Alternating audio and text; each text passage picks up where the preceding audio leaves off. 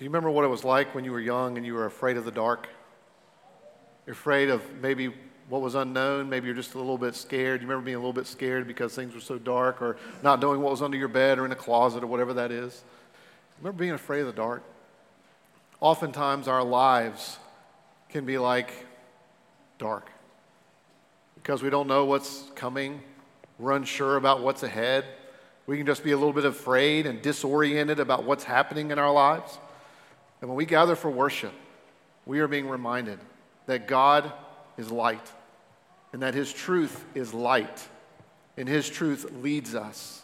It leads us in the journey of our lives. Listen to this. Send out your light and your truth. Let them lead me. Let them bring me to your holy hill and to your dwelling. Then I will go to the altar of God, to God, my exceeding joy, and I will praise you with instruments, O God, my God. I'd love to look with you this morning in the Gospel of John, chapter eight. If you have a copy of the Scriptures, please turn there. If you're visiting with us this morning, I just want to let you know that we're spending a good amount of this year thinking about the Gospel of John together, and there's something in particular that we're looking at. Uh, if you have a copy of the Gospel of John, you can look at the end of the book in chapter twenty. There's one more chapter after that, but in chapter twenty, verse thirty-one, John reminds us that there are a whole lot of things that happen that we don't have an account of. But there's a very particular purpose as to why he wrote down the things that he did in his book, these twenty-one chapters. And he wrote down the things that we're looking at together so that we might believe that Jesus is the Christ, the Son of God, and that by believing we might have life in his name. So this year, as we're looking at the Gospel of John, we're thinking about life with Jesus, because that's why John has given us his gospel account in these twenty-one chapters. So I'm going to read you a portion of John chapter eight, verses twelve through twenty-nine. So listen to this. This is truth. Again, Jesus spoke to them, saying, I am the light of the world. Whoever follows me will not walk in darkness, but will have the light of life.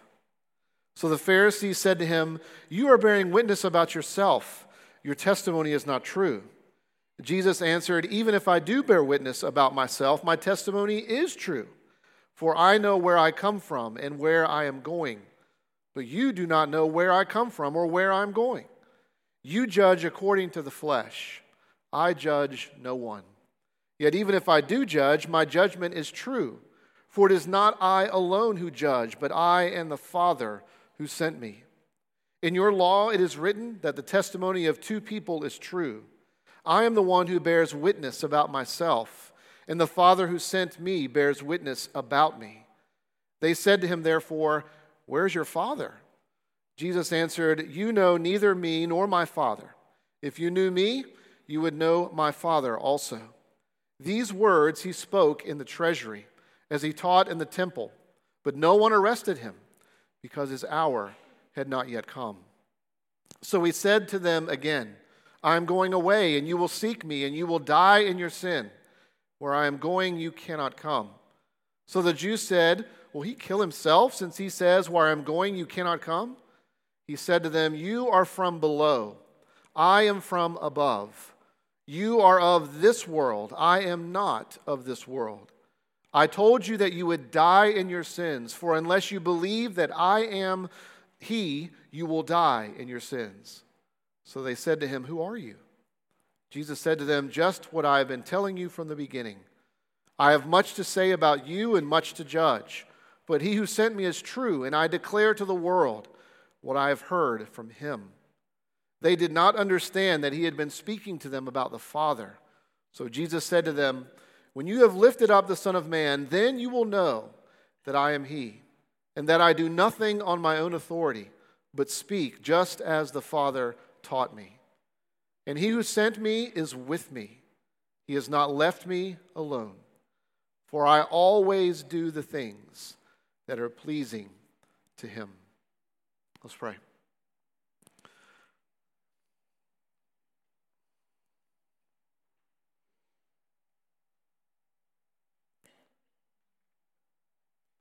Gracious Father, we thank you that you have given us the words of life. We thank you that in you there is no darkness at all.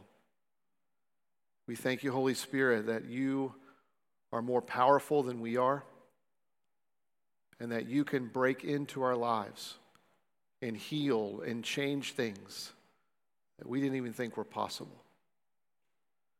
We know that you can do this, Holy Spirit, because our Savior Jesus has given his life for us and is at the right hand of his Father, even praying for us today. So would you take the truth of what is here in John eight? Would you take the truth, Holy Spirit, and break into our lives and make us to know more and more of your grace and your power and your light. We pray this for your glory. We pray this for our good. Amen. I want to tell you again that John chapter seven and John chapter eight are chapters in John's gospel that I have wrestled with for years. I love these chapters, but I want to tell you on the front end, there is so much about John eight that we're looking at over the next couple of weeks that is way beyond me. It is way beyond me. Uh, I am always out of my depth when I study the Word of God. That's absolutely true. But some weeks I'm more profoundly out of my depth than others. And you'll know that, and you probably sense that when we go through these chapters. Uh, I can explain to you as much as I understand.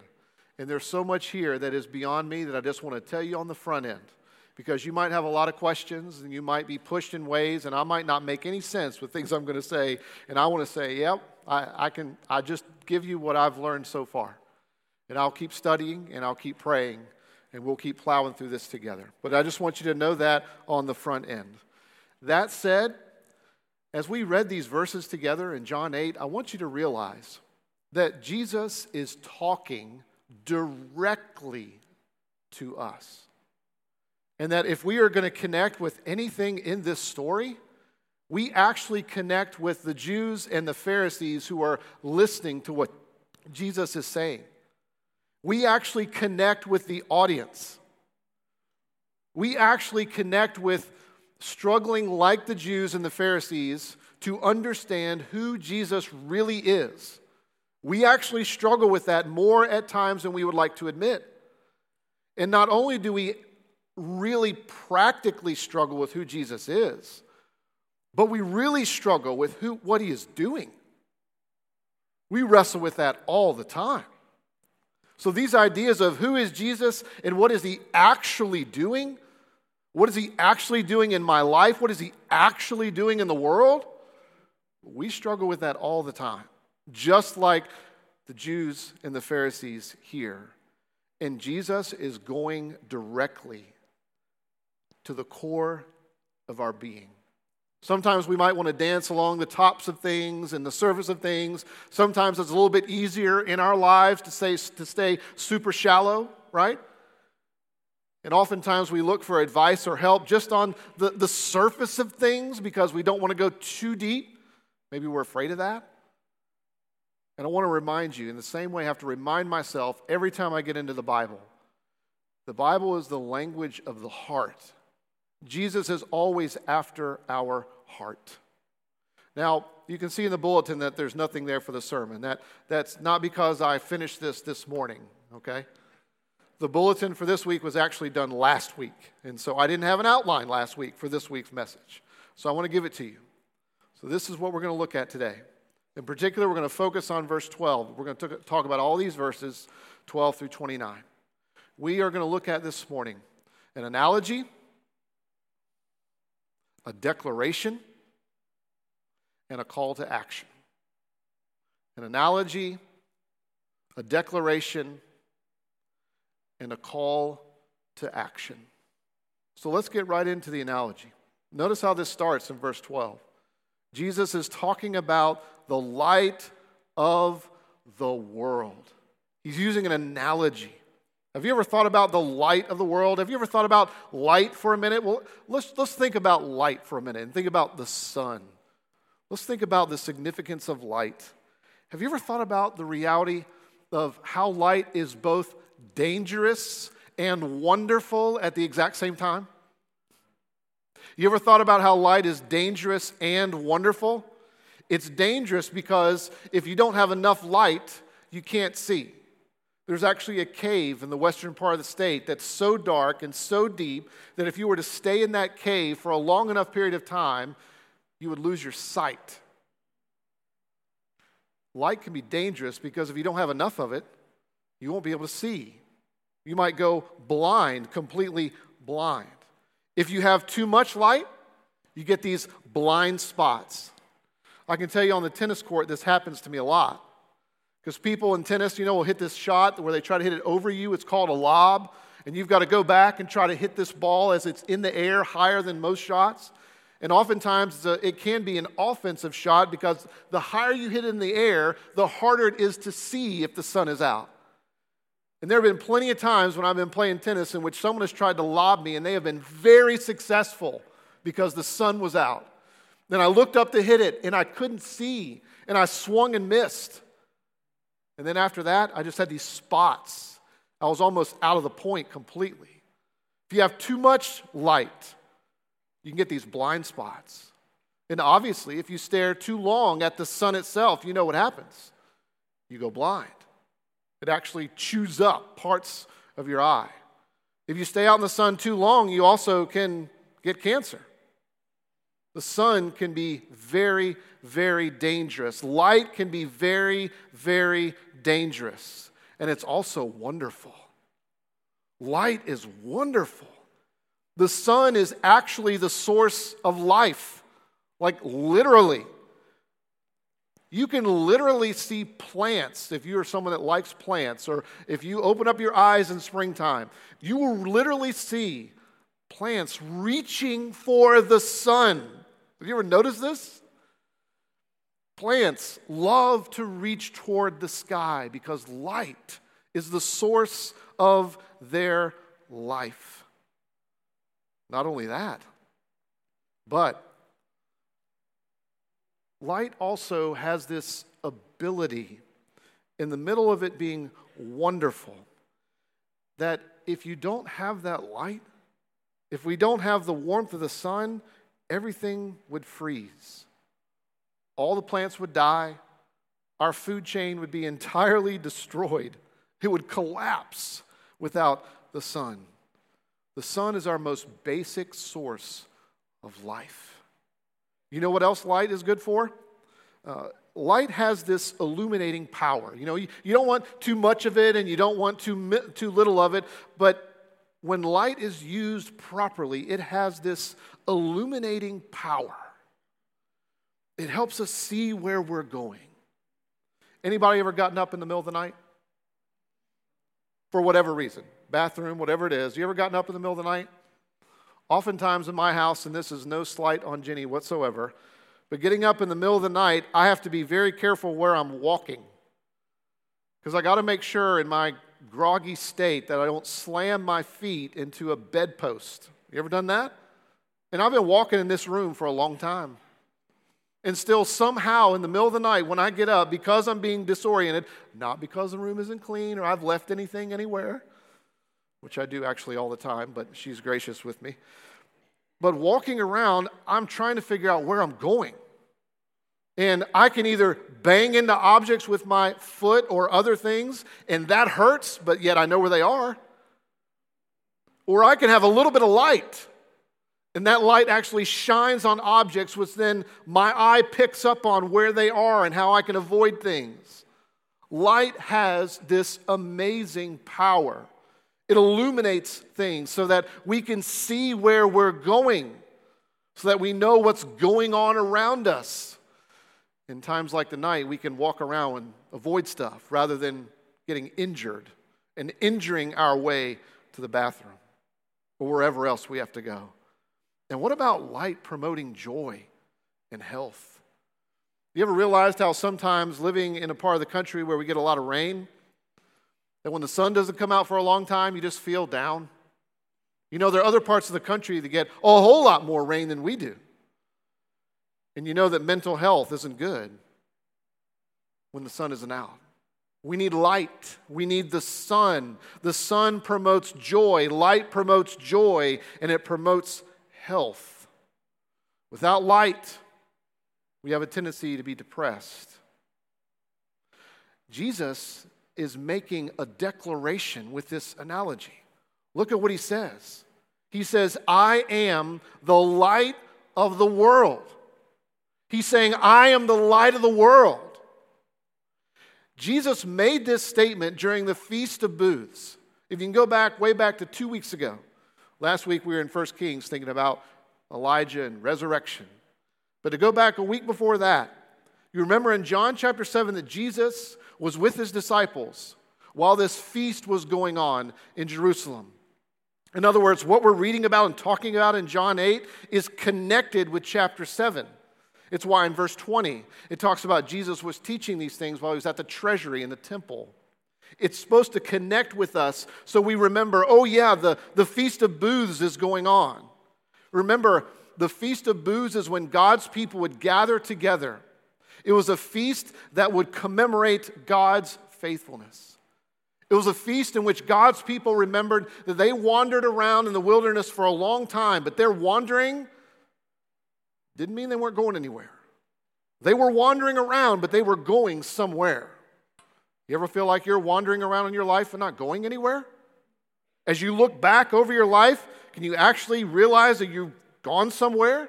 You've made some progress? This feast was where God's people remembered that in the midst of all their wandering, God was leading them somewhere. And not only that, it was the feast in which they remembered that they couldn't make their lives what it ought to be. Have you realized that yet? Have I realized that yet? That you can't make your life, I can't make my life what it ought to be. I need God to intervene in my life. I need His grace to act prior to my acting. I need His grace to initiate so that I can respond. This feast was where God's people remembered that their relationship with Him was by grace because they couldn't make their lives what it should be. It also was a feast in which they could remember over and over again that God continued to be with them. His presence would never leave them. He would always be with them, and He would provide for them. In other words, they were part of a much bigger story. Much like what baptism pictures, the roots of it go all the way back deep into the Old Testament. So these feasts are reminding God's people that they are part of a bigger story that's been going on for thousands of years. And it's in the midst of all of that that Jesus stands up and says these words. Do you remember this from chapter seven? If anyone thirsts, let him come to me and drink. Remember that? Well, in the middle of them remembering God's commitment to them and God's presence and on and on, God's people were eating and drinking for seven, eight days.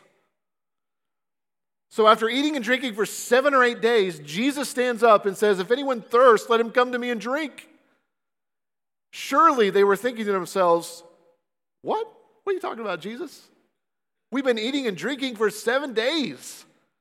We're not thirsty at all. Matter of fact, we're ready to go home. And Jesus, you see, is, is subversively undercutting the feast to say it isn't enough. The feast in and of itself isn't enough, but it's pointing you to someone who is. It's pointing you to me. Remember, I tried to illustrate this to you with my marriage. Just remember, if it were possible for all of us to go back to the day that I got married, and at the very end of the ceremony, after those that officiated our wedding said, Dave, you may kiss your bride, and made the presentation, how awkward would it have been for someone to stand up and yell out, I love you, Jenny, to my wife? That would have been really awkward, right? But what if the person who yelled that out was Jenny's dad? And it was a declaration of his approval of her, and that she was transitioning from one stage of her life to another. You see, when Jesus stands up in the middle of the feast and he says, if anyone thirsts, let him come to me and drink, it is really awkward because I've been drinking and eating for seven days. But it is really amazing because he's saying what this feast can never ultimately do, I am the only one who can actually bring satisfaction. This feast is always going to leave you hungering and thirsting. But if you realize what this feast is about, me, then you will always be satisfied. Well, at that exact same feast, not long after Jesus said those words from chapter seven, he stands up and he says these words in chapter eight, verse twelve. I am the light of the world. Whoever follows me will not walk in darkness, but will have the light of life. Jesus says those words not long after he says, I am the one that you come to if you're thirsty. Now let's keep the marriage analogy here. But let's move from the ceremony itself to the experience of being married. You realize that there is nothing that requires being more vulnerable than marriage? Marriage requires a greater amount of vulnerability than anything else that I know. I've been married eighteen years, and there is so much for me to learn. And there's so much of me that has been exposed in eighteen years, and yet there's so much more. There's so much more. Jesus says these words, I am the light of the world. And they, those words are declaring, and those words are demanding maximum vulnerability. When Jesus stands up and says this, he is saying, I see through you. He's saying, I see everything about you. When he says, I am the light of the world, he is saying, I am the source of everything. You see, these, this declaration of Jesus isn't just like probing us and going into us. It's actually reaching back all the way to the beginning. Because Jesus is here claiming not only that he knows everything about us, but that he is actually creator. That he actually is the one that set everything in motion. He's saying, I am the source of it all. I'm the center. He's saying, I'm dangerous. He's saying, I am also really vulnerable. Excuse me, I'm really wonderful. And who I am demands complete vulnerability. I see everything about you. And when Jesus says that, look at verses thirteen through twenty-nine. It leads to this heated exchange. He makes this declaration in which he's saying that he is the source of everything. And those who are here listening to that, respond to him. And here's how it starts out. I'll summarize these verses for you as quickly as I can. Verse thirteen is basically where the Jews and the Pharisees say to Jesus, oh, Jesus, you're just bragging. No one can testify themselves. That doesn't hold any weight anywhere. Just because you say it's true doesn't mean it's true at all. Just the fact that you're up here saying it is that way doesn't mean that it's that way at all. You're just bragging. You're just being arrogant. Jesus in verse fourteen actually responds and says, actually, I know myself intuitively and comprehensively. I know myself so thoroughly. And your knowledge of me is actually suspect. Because what you think you know about me, you really don't know what you're talking about at all. Verse fifteen and following shifts into a whole nother gear. Jesus actually look at the, looks at them and says, you don't even have all the data to judge. You don't have all the data that you need to assess what's true or not. Matter of fact, your way of thinking about who I am is completely earthy. It's completely by comparison. It's completely by appearances. And on the other hand, my knowledge is absolutely exhaustive. I actually came from God. And so when I judge, I judge with absolute certainty. But oh, by the way, I didn't come to judge. You might have come to judge. You might have come to, th- to think and discredit who I think I am, not worthy of being listened to, and discredit who I am, but I came to save. Those are all things that Jesus has said prior to this. And then in verse twenty-two through the end, Jesus actually shifts into overdrive. And this is where he leaves them. He says to them, if you stay on this course that you're on, meaning that you don't really know who I am, and if you stay on this course that you're on, meaning that you continue to judge everything by your own opinion and by appearances, where you will end up is that you will be on a trajectory of dying in your sin. It means that if you want to live your life and you want to take your own judgment and own assessment of who Jesus is, and you don't want to receive what he's actually saying and who he actually is, if you just want to judge by your own appearance and judge others by what you think and what you see, your general idea of God in this kind of weird thing of just being generally spiritual will only leave you approaching death without comfort, without any peace. You will only have despair. That's what Jesus says to them. Recently, a documentary came out about this guy named Alex Honnold. Have you heard of this? Have you seen this? Called Free Solo. I actually can't watch it because I'm terrified of heights, but I've read a lot about it, and I've seen some news clips about it, but I could not. At this point in my life, I can't watch the documentary, but here's what he did. Said too much on the front end. This guy, Alex, actually climbed uh, El Capitan in Yosemite National Park, and it wasn't that he just climbed the thing. He climbed it without ropes. He climbed it without carabiners, without straps, without a safety net. Let me say it this way. He climbed El Capitan with shoes and a chalk bag. three thousand feet. No ropes. Let that sink in. I am sweating and I'm just, I'm just trying to tell you what happened. I didn't even see the thing. I've watched plenty of videos and watched him a lot, but I can't even watch that documentary. He climbed El Capitan, three thousand feet, with shoes and a chalk bag. And there's a video that's come out. John Paul put me onto this.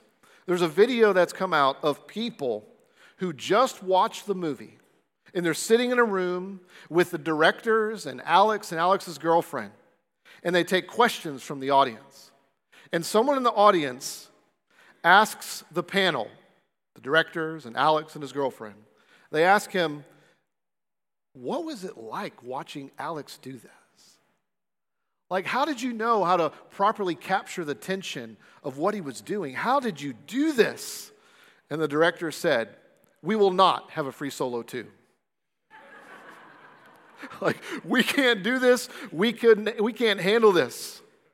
And you know what Alex's response was? The guy that climbed three thousand feet with chalk bag and shoes. You know what his response was? I had an entirely different experience. This was actually the greatest day of my life. That was his take. Yeah, everyone knows this guy's crazy.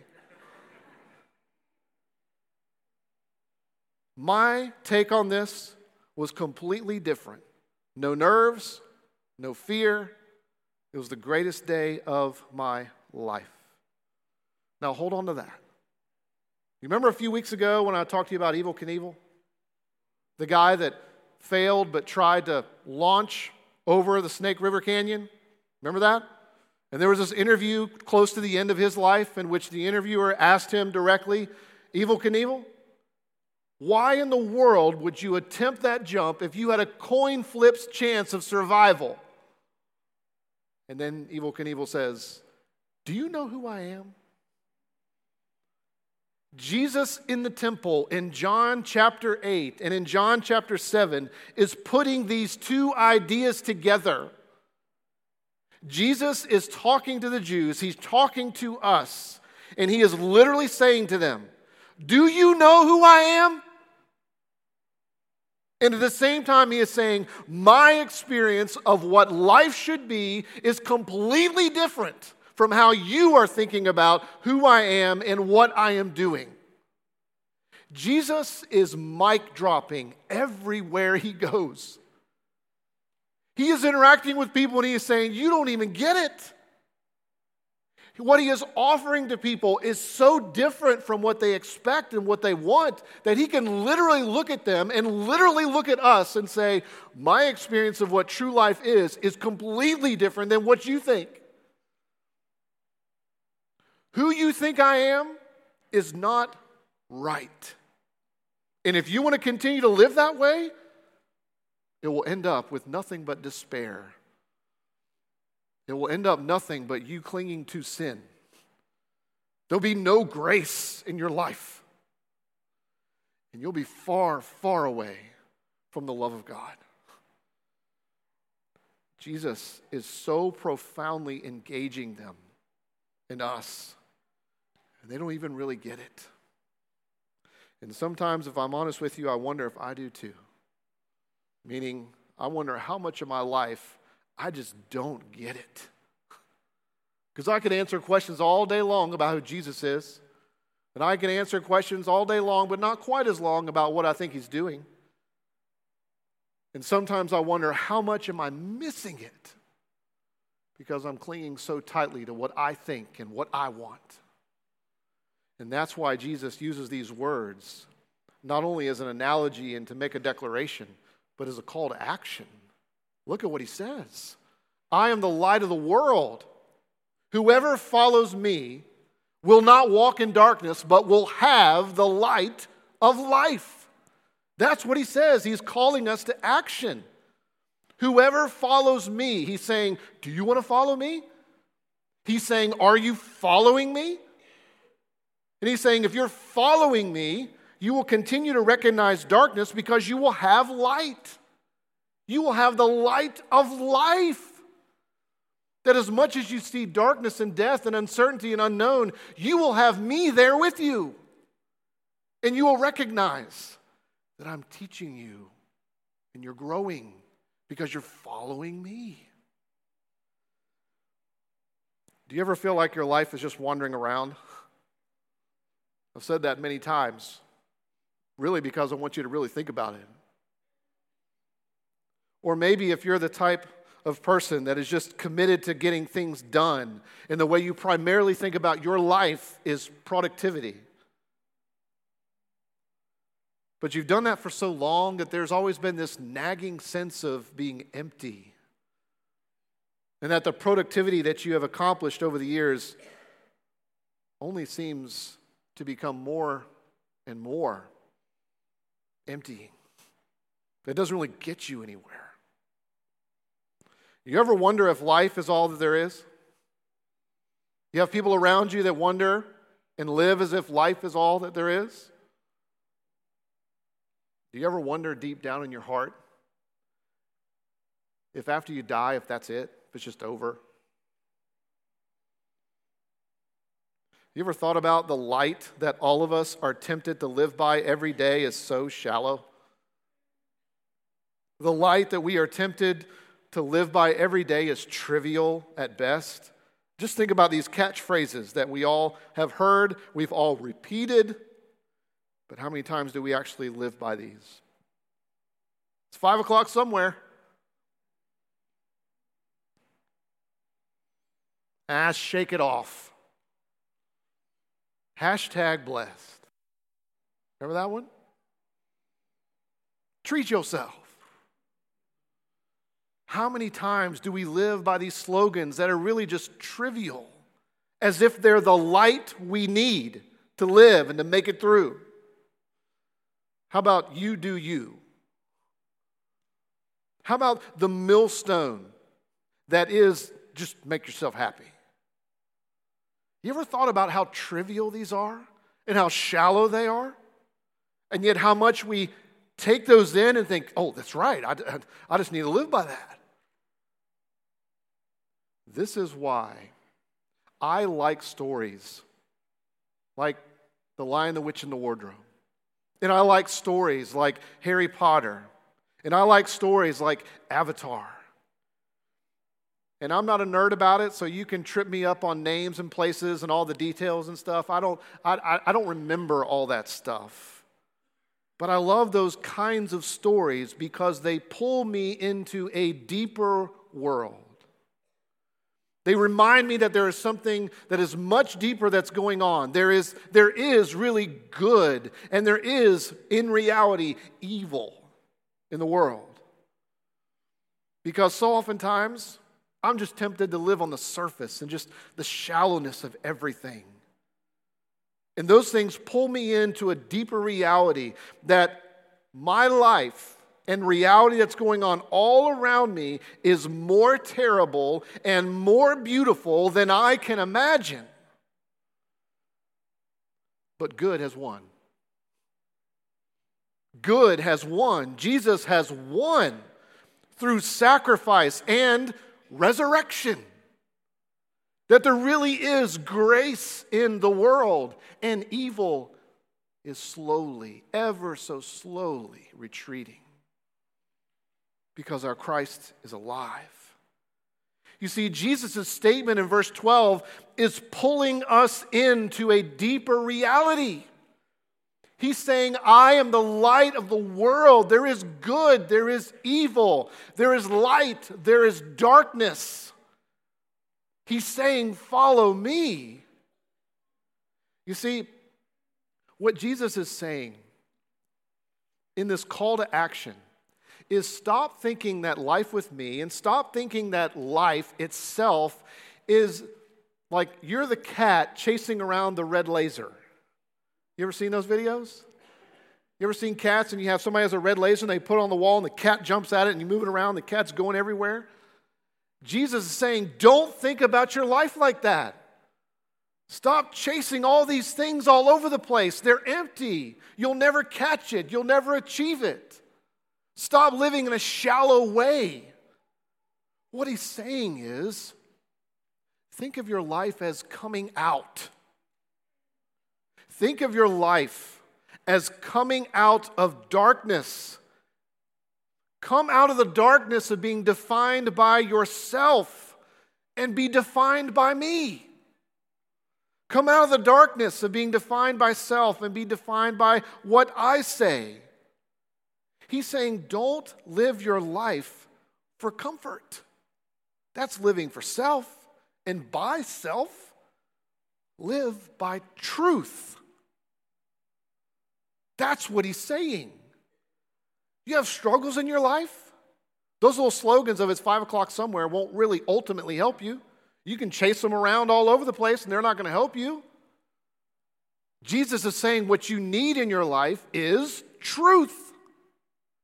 What I need in my life is truth. Jesus is saying, come out of the darkness of being self-absorbed into the light of community and giving yourself away. That's what he has done for us. That we are to come out of the darkness of self-absorption into the light of community. Meaning, come out of the darkness of trying to perfect yourself to death. And think of yourself. Stop thinking of yourself as superior to everyone. And come into the light of what Jesus said, it is finished. And come into the light in which you are giving yourself away. Meaning you really want to be a person who is full of the Spirit. Meaning you really look at your life and you say, how can I be more loving? How can I be more joyful? How can I be a more peaceful person? How can I be more patient? How can I be kind? How can I be faithful? How can I be gentle? How can I be more self-controlled? That's what it means to come out of self-absorption into the light of community where you give yourself away, is that we're growing in patience and love and gentleness Jesus says, come out of the black hole of this life is all that there is. Come out of the black hole into the light of belonging to God's kingdom, in which you actually have life. And we don't have time to explore this today, but the word that Jesus uses to describe life is not bios, like where we get the word biology. It's Zoe. It's actually true life, like comprehensive, authentic life. Jesus is saying, come out of the black hole of this life is all that there is into the light of being a full, authentic human being. Life with Jesus feels dangerous and wonderful. Feels dangerous because he commands us to die to ourselves every day. And it's wonderful because we live into what actually satisfies our heart forever. Let's pray. Lord, we thank you that your word is true. We thank you that we can meet today knowing that we all, every one of us, we all need more light. There's much within us that remains dark, and we ask that the light of your grace would continue to bring us into your light. We ask, Lord Jesus, that you would come quickly and that you would make all things new and that you would make things right again. In your name, amen. God has a blessing for you. Your future is bright, even if it doesn't always feel that way, because of Jesus. And so hear this blessing. And try this week to live as if you actually believe that it's true. Stop chasing the red laser. And think about how God is going to use everything this week to get you to come out of your selfishness and into Christ. The Lord your God is going to bless you. And he is also going to keep you. This week, his smile is upon you, and he is going to be gracious to you. In the age to come, forever and ever, even today, his presence will go with you. And one day, he will make you whole. He will bring shalom, all because of Jesus. Go in peace. Amen.